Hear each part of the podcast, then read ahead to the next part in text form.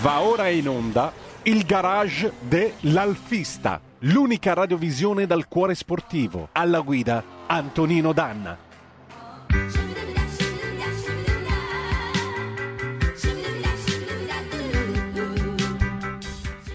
Radio RPL, vedo già inquadrato Antonino Danna, allora gli cedo subito il microfono. Amiche e amici miei, ma non dall'avventura, buongiorno. Siete sulle magiche, magiche, magiche onde di RPL. Questo è il garage dell'Alfista.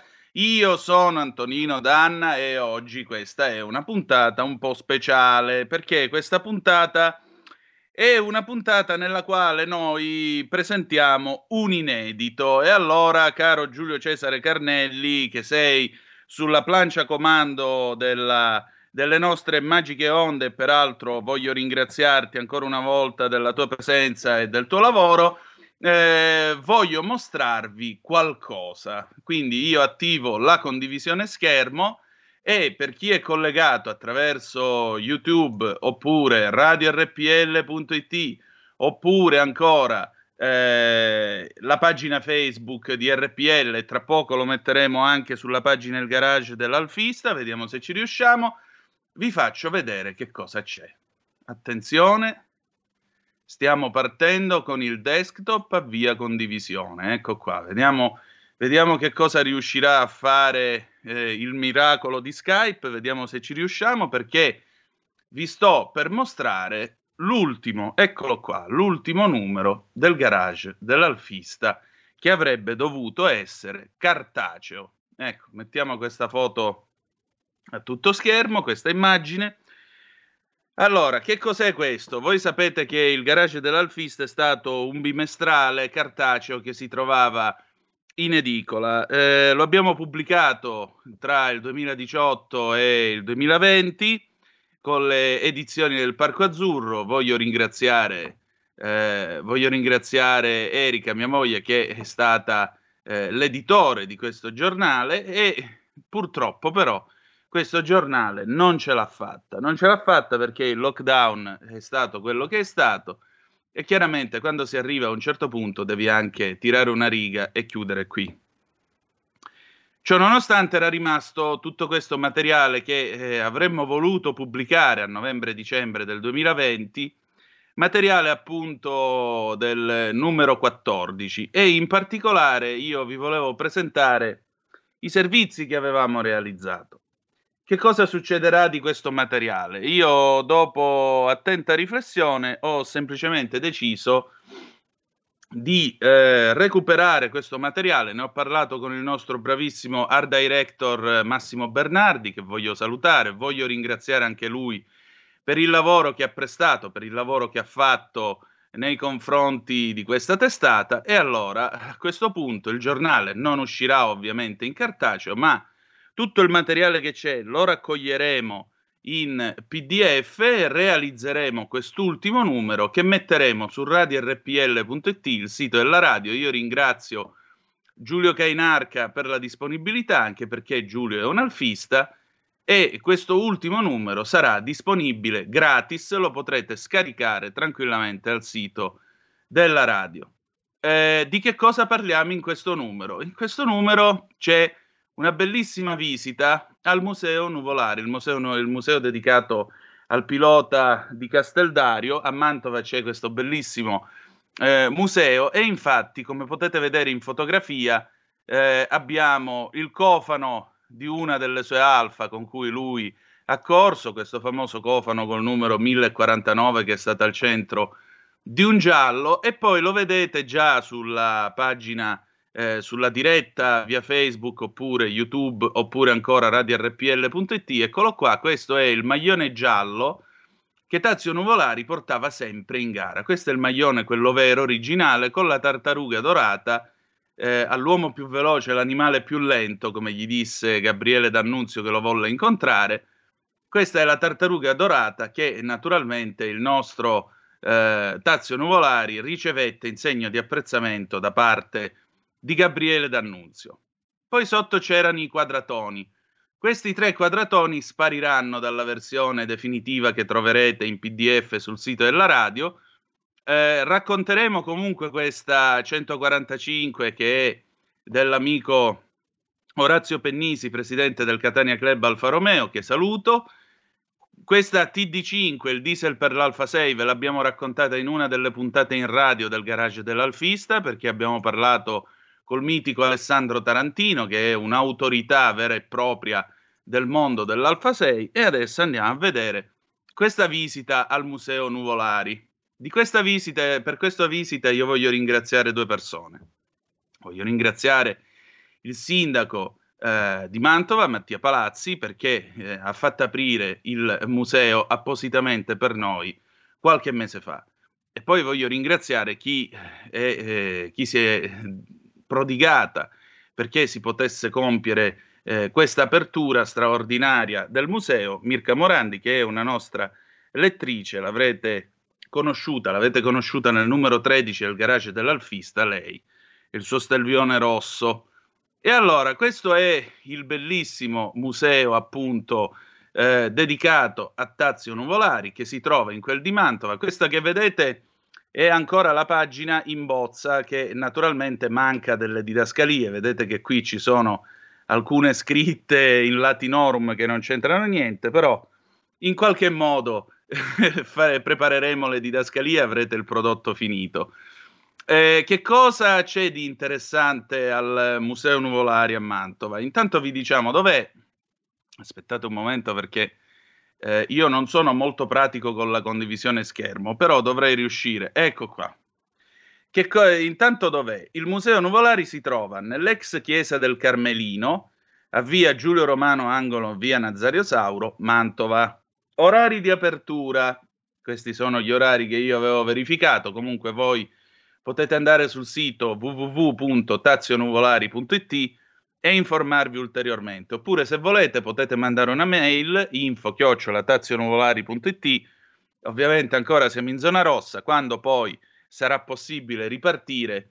Eh, se potete, andate a fare un pellegrinaggio perché la fede alfista ha bisogno di un pellegrinaggio almeno una volta nella vita, non solo in quel di Arese o Pomigliano d'Arco, ma anche e soprattutto al Museo Nuvolari. Orari di apertura, martedì, venerdì 10, 12, 14 e 30, 18. Dal martedì al venerdì sarà possibile accedere al museo soltanto chiamando il numero 0376 323 462 oppure 349 50 30 293.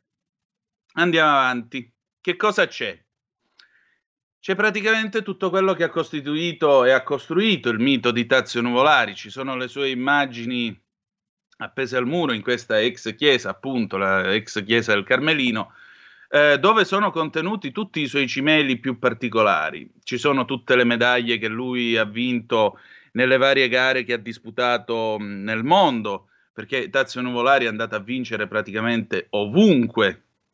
E poi io sono rimasto ovviamente colpito dal, dall'espositore con dentro il suo famoso maglione giallo che portava in gara, ma tra le altre cose che ci sono, adesso io ve le faccio sempre vedere, ecco qua, la inquadriamo sempre con la condivisione schermo, questo, questa teca all'interno della quale sopra c'è il libro degli ospiti, per chi, il registro degli ospiti, per chi volesse lasciare traccia del suo passaggio, in questa teca ci sono un modellino di motocicletta, la cintura dei pantaloni di Nuvolari, i suoi famosi stivali, i guanti da, da motociclista o comunque da corridore e poi i suoi occhialini per, la, per quando correva in velocità. Vi ricordo che Nuvolari è stato anche un valente motociclista provetto per poi passare definitivamente alle automobili.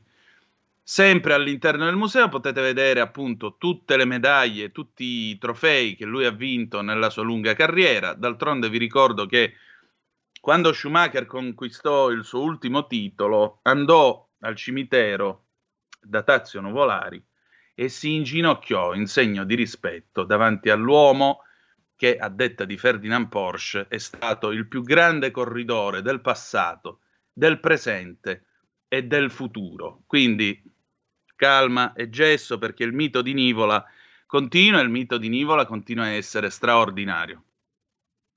Mi piace ricordare qui e chiarire una volta per tutte la storia del sorpasso che Nivola eh, fece affari spenti nei confronti di Varzi. Eh, sapete che c'è questa frase di Lucio Battisti, no? se bastasse guidare affari spenti nella notte per provare un'emozione. Ehm, in realtà le cose sono andate in maniera un pochettino diversa. Mm. Nel numero 6 del garage dell'Alfista, tanto tempo fa, abbiamo raccontato le memorie di Luigi Croci. Luigi Croci è stato un collaudatore dell'Alfa Romeo e in particolare negli anni 70, nella seconda metà degli anni 70, ad Arese lui lavorava all'officina che l'Alfa Romeo metteva a disposizione dei cosiddetti VIP e faceva la manutenzione a quelli che a vario titolo avevano avuto un ruolo importante all'interno dell'Alfa Romeo. E allora Luigi Croci ha conosciuto Guidotti, Giovanni Battista Guidotti, che era il meccanico di Nuvolari e che correva con lui nella famosa mille miglia del 1930, 91 anni fa, quando beffò Varzi. E allora ve lo leggo brevemente. Guidotti, questa è la sua testimonianza, abbiamo anche l'audio, prima o poi lo metteremo anche sul sito della radio. Guidotti era il copilota di Nuvolari, ha vinto con lui la mille miglia del 30. Quando veniva a fare il tagliando, di tanto in tanto parlavamo. Guidotti mi ha detto: hanno scritto che Nuvolari ha seguito Varzi per 180 km, ma come si può? C'era la Cisa, il Cerreto. Come si può che nei paesi di allora avevano una lampadina di 5 candele andare a luci spente e correre appresso a uno che le strade non erano neanche asfaltate? Ora, in quelle macchine, la 6C 1750 in parola, il sedile del copilota, chiamiamolo così, non era perfettamente a fianco del pilota, era leggermente arretrato. Il copilota teneva la mano sulla spalla sinistra del pilota e gli si ancorava. Varzi aveva una cilindrata molto superiore ed era primo. Non è così in realtà. Varzi aveva una 6C 1750 Grand Sport come quella di Nuvolari, perché correvano entrambi per l'Alfa Romeo insieme a Campari e a Ghersi e chiusero tutti e quattro nei primi quattro posti, tra parentesi. Qui Croci si è un po' confuso dicendo che aveva una macchina più potente. Comunque, Varzi era primo, non so da dove, e Nuvolari con Guidotti lo seguivano, ma non forzavano, perché tanto erano già Varzi primo e Nivola secondo, e stavano arrivando a Brescia. Varzi vedeva che Nuvolari era dietro, se Nuvolari provava ad accelerare, Varzi avrebbe accelerato e l'avrebbe seminato. Ma ad un bel momento la macchina di Varzi ha avuto un calo di potenza, ha rallentato e loro hanno sorpassato e Guidotti, a mo' di saluto, ha spento e riacceso subito le luci. Ma le luci sono sempre state accese, da qui la leggenda dei fari spenti. E Croci racconta ancora: Anch'io, quando gli ho chiesto, Cavalier Guidotti, ma come mai siete stati dietro a fari spenti? Mi rispose: eh, hai fatto anche il collaudatore, ma sei rimbambito? Come si poteva seguire con le strade di allora al buio, a velocità corsaiola senza le luci? Com'è possibile? Ha ragione, gli ho risposto e mi ha spiegato questo fatto qui. E hanno fatto primo e secondo invertito, primo Nivola e poi Varzi. Varzi non forzava, era ormai sicuro, lui avanti e Nuvolari dietro. Se non gli fosse successo questo fatto, avrebbe vinto. Non lo hanno mai detto, ma hanno preferito creare una leggenda a cui tanti credono, dettomi a quattro occhi da Giovanni Battista Guidotti da Bellaggio. E ancora Luigi Croci continua. Ufficialmente non ho mai sentito dire a Guidotti del sorpasso affari spenti. Sa, a Varzi avremmo potuto dire, avrebbero potuto dire, eri primo, che cosa tiravi a rompere?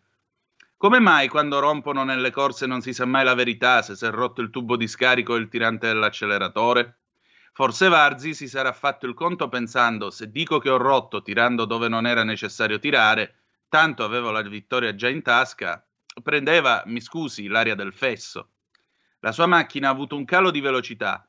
Nuvolari ha proseguito alla stessa velocità che aveva tenuto fino ad allora e l'ha sorpassato. Questa è la vera storia del sorpasso di Nivola a Varzi. Il sorpasso si compì niente di meno né più né meno che per differenza di velocità. E qui voi vedete anche la grandezza dell'uomo Nuvolari, non solo dello sportivo, perché l'uomo Nuvolari non ha infierito su Varzi, cioè, se ci fosse stato uno di noi, non solo l'avrebbe sorpassato in tromba, ma gli avrebbe fatto pure il gesto dell'ombrello. Invece Nuvolari, che era un vero campione, un vero sportivo, semplicemente ha continuato la sua marcia. Quindi quello che è accaduto è accaduto per semplice differenza di velocità, ma non ha inteso umiliare il suo compagno di squadra Varzi, del quale peraltro era anche amico. Quindi, come potete immaginare, c'è una bella differenza tra certi campioni di oggi e il campione per eccellenza come il nostro Nuvolari. Ultima cosa che vi faccio vedere dal numero 6, dopodiché è dal numero 14 che stiamo eh, assemblando ora in questi giorni. Qua nel weekend darò un'ultima revisione, poi con Max prepareremo, lo ringrazio ancora, lo saluto, prepareremo quest'ultimo numero che vi daremo su radiorpl.it a gratis, quindi nessuno si arricchirà come non ci siamo arricchiti nel fare questo giornale, ma pazienza. Eh, nel frattempo, tra l'altro, se volete chiamare 0266203529 oppure se volete mandare i vostri WhatsApp eh, 32 eh, 3, 346 642 7756, ripeto 346 642 7756. Ho detto giusto, Giulio Cesare, il numero è giusto? Sentiamo un attimo. Eh, hai detto giustissimo. Hai, Perfetto. Hai nominato il WhatsApp 346 642 7756, te lo girerò sul tuo. Benissimo, grazie, grazie. E allora, tra le rubriche che ci sono, io voglio segnalarvi quella eh, del, che veniva curata dal presidente del club Alfa Romeo senza filtro in quel di Oristano, Gabriele Pusceddu, io lo voglio salutare. Eh, ci sarà anche in questo numero un ultimo intervento di Gianluca Cavalca, Gianluca Cavalca, presidente di eh, Club Alfa Sport.it, se non mi sbaglio, il quale tra l'altro è scritto con i fratelli Colombo una bellissima storia della GTV 916, un bellissimo volume mh, che io ho molto apprezzato, devo dire la verità, quindi cercatelo perché è un volume molto particolare e molto interessante. Allora, che cosa ha scritto Gabriele? Gabriele si è occupato delle elaborazioni che si facevano negli anni 70 sulle Alfa Romeo. Questa è sempre stata mm, la sua parte, la sua passione all'interno del giornale. E permettetemi, io voglio ringraziare tutte le persone che a vario titolo hanno collaborato a questo giornale cartaceo, quelli per esempio Luca Manzoni, il nostro barn finder che adesso sta eh, preparando Milano 70, questo nuovo locale che vi racconteremo. Voglio ringraziare Giancarlo Poli, l'amico Giancarlo Poli e tutto il gruppo del garage in quel di Crema che molto spesso hanno fornito le loro auto e anche le location, come si suol dire, per realizzare i vari numeri del giornale. Qualcuno di voi ricorderà il numero 2 con eh, le due 1009, la 1009 SS la 1009 Super dell'amico eh, Marco Ruffoni da Desenzano del Garda, bellissima la 1009 del 57, la Super, detta anche l'Encantadora perché questa macchina era stata del console argentino a Genova, quindi immaginate quante storie di emigrazione ha raccontato questa automobile. E voglio ringraziare tutti quelli che nel bene e nel male hanno collaborato a questo giornale, Giorgio Langella che è stato eh, lo spirito guida di questo giornale con tutte le sue mh, storie, tutti i suoi racconti e insomma, è stata, è stata una bella impresa, è stata una bella storia. Mi scuso con chi mi dimentico perché veramente la cosa che più mi ha commosso nel fare questo giornale, voglio salutare Giovanni Calabrò, Francesco Cusato, Giuseppe Cocciolo, Walter Marano, Peppe Minichino, gli amici del gas, il gruppo Alfisti Salernitani, l'Araba Phoenix di Battipaglia, semplicemente Alfisti, eh, Rossella la sua Belluno con eh, la R Club di Belluno, Stellino, il dottor Vittorio Stella, grandissimo, il farmacista volante con la sua eh, GTAM su base 2000, l'ultima GTAM su base 2000 prodotta nel 71, la macchina di Peigigno, il nuvolari portoghese. E quanti, quanti altri ancora, veramente, il Museo Cozzi, Pietro Cozzi, la, eh, veramente non ho parole, Elisabetta Cozzi, Laura Defendi, mamma mia, se io mi mettessi a fare l'elenco verrebbe, verrebbe qualcosa tipo il rotolo di On the Road di Kerouac, no, ma non ho questa possibilità e il tempo mi corre appresso.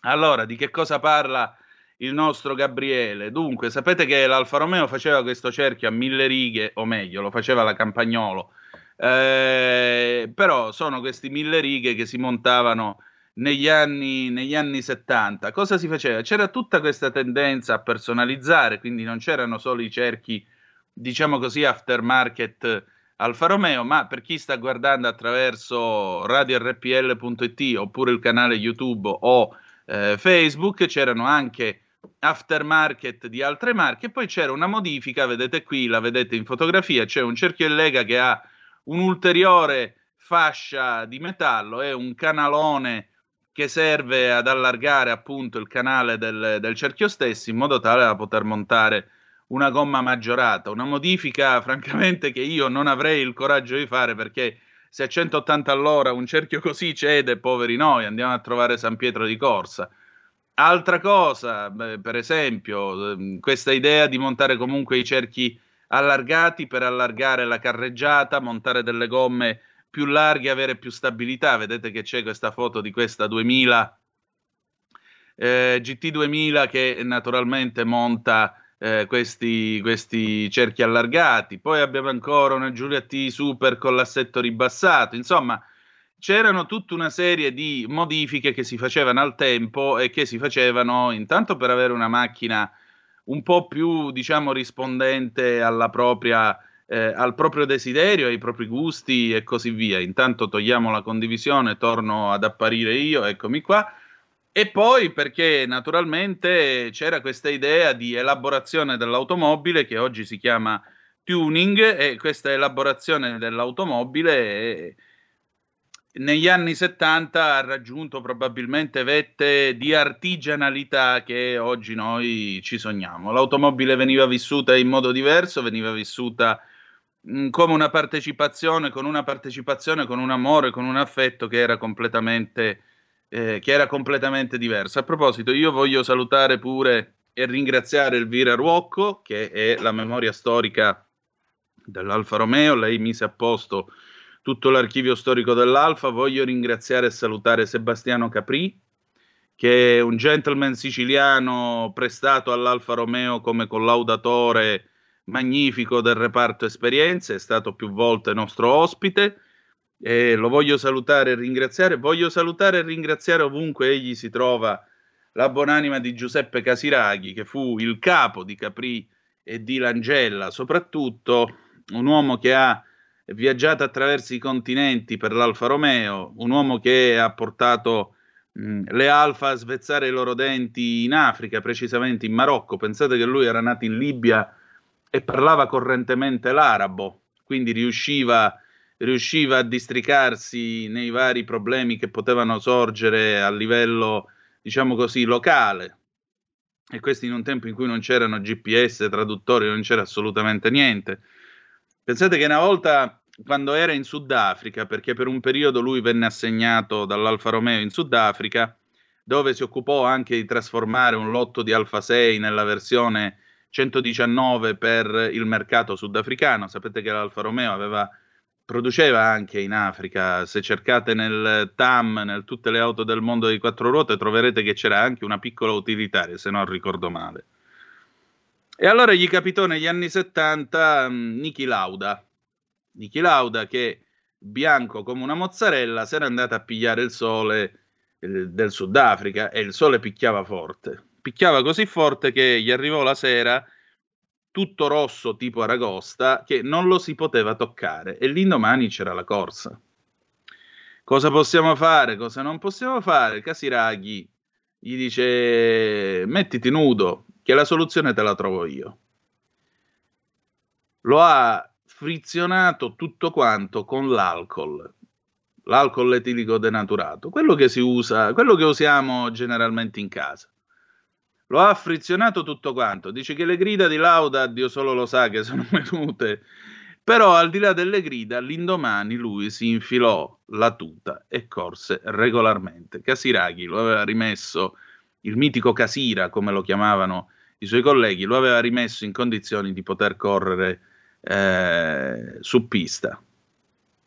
Ecco, io vi racconto tutte queste cose, siamo già alla fine della trasmissione, tra un po' ci sarà Giorgia Pacione di Bello con Tax Girl, ascoltatela.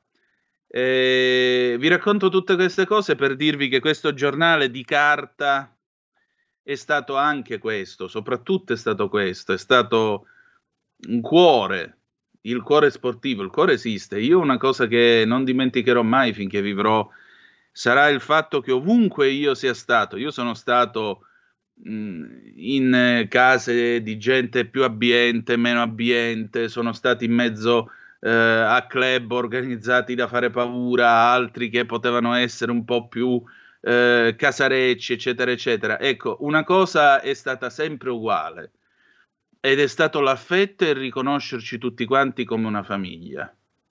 E questo è il senso dell'Alfa Romeo e questo è il senso della trasmissione che noi facciamo. Perché l'alfismo è anche uno stile di vita, l'alfismo è riuscire a buttare il cuore oltre la curva, oltre l'ostacolo. Noi non siamo nuvolari, però diciamo che metaforicamente nella vita spesso si può essere davanti a percorsi molto tortuosi. E quando ci si trova davanti al percorso tortuoso, il nostro compito è, come faceva Nivola, affrontare la curva con una sbandata controllata, buttare il cuore oltre la curva e uscire a tutta, man- a tutta tavoletta, lanciati e dritti verso il rettifilo. E vedrete che verremo fuori da tante, tante cose, anche da questa situazione presente. Bene, io finisco qui. Prossima settimana spero di potervi dare l'annuncio e di mettere a disposizione il PDF di questo numero online sul sito della radio. Grazie di essere stati con noi. Grazie di averci seguito in edicola, ma soprattutto continuate a seguirci qui sulla radio. Se qualche editore volesse, ritire, volesse rilevare la testata, sapete dove trovarmi, radiorpl.it, alla voce conduttori. Mi mandate una mail, ne parliamo. Io spero che qualcuno voglia farsi avanti e portare avanti questa esperienza cartacea, perché il coraggio ce l'abbiamo messo, perché noi, a differenza degli altri che sanno solo parlare, parlare e predicare, predicare e spiegare agli altri come si sta al mondo. Il coraggio di provarci tutti assieme l'abbiamo avuto. Questa è la differenza.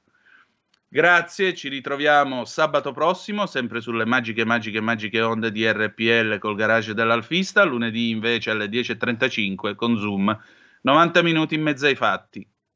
E ricordate che the best is yet to come, il meglio deve ancora venire. Passate una santa domenica in grazia di Dio. Vi ha parlato Antonino Danna. Buongiorno. Avete ascoltato il garage dell'Alfista.